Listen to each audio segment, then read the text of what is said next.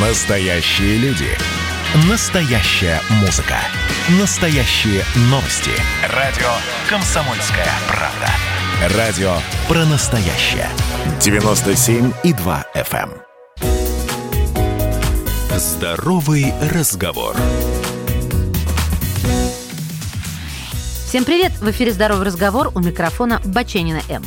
Последнее время я получила, вот без преувеличения, большое количество писем от вас с запросами о том, чему посвятить очередной выпуск этой рубрики. Кстати, вопросы, предложения и критику Мгм. Можно отправить мне через сайт radiokp.ru.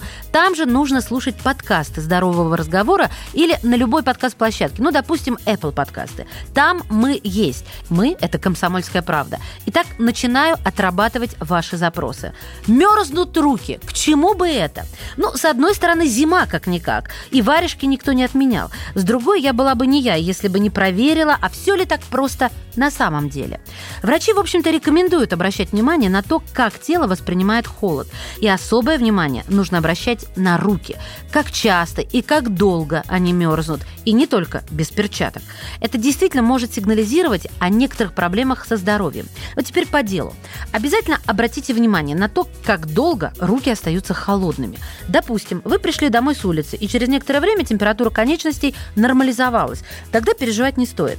Просто держите руки в тепле, в карманах, варежках и даже муфтах, а по телефону разговаривайте только в перчатках. А вот если руки остаются холодными на протяжении долгого времени, даже после возвращения домой в теплое помещение с мороза, это может быть проблема. Только если вы, конечно, не парасимпатик. Парасимпатики – это люди с парасимпатической нервной системой.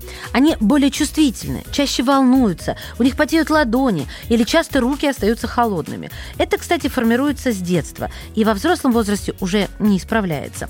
Но если вы не парасимпатик, то холодные руки могут указать на проблемы с микроциркуляцией крови, флебологические болезни, которые связаны с поступлением крови через артерии, или проблемы неврологического характера. С флебологией нужно быть особенно осторожными. Необходимо провести диагностику на наличие тромбоза артерий и защемления нерва. Если помимо холодных рук появляется онемение конечностей, то есть снижение чувствительности, это может говорить о снижении сахара и о сахарном диабете в том числе. Кстати, проблемы с оттоком крови от рук можно запросто получить на работе. Вот, например, если много печатать на клавиатуре и держать руки на весу.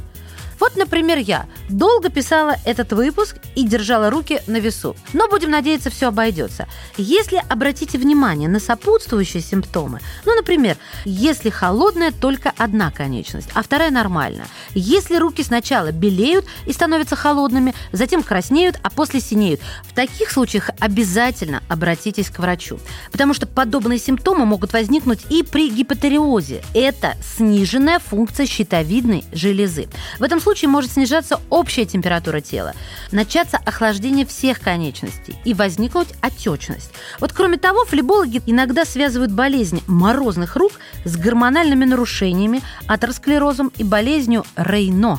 Последнее – это периодическое нарушение кровоснабжения кистей рук и стоп. В общем, вспоминая творчество Цоя, скажу, следи за собой и будь осторожен. Ваша Маша. Здоровый разговор.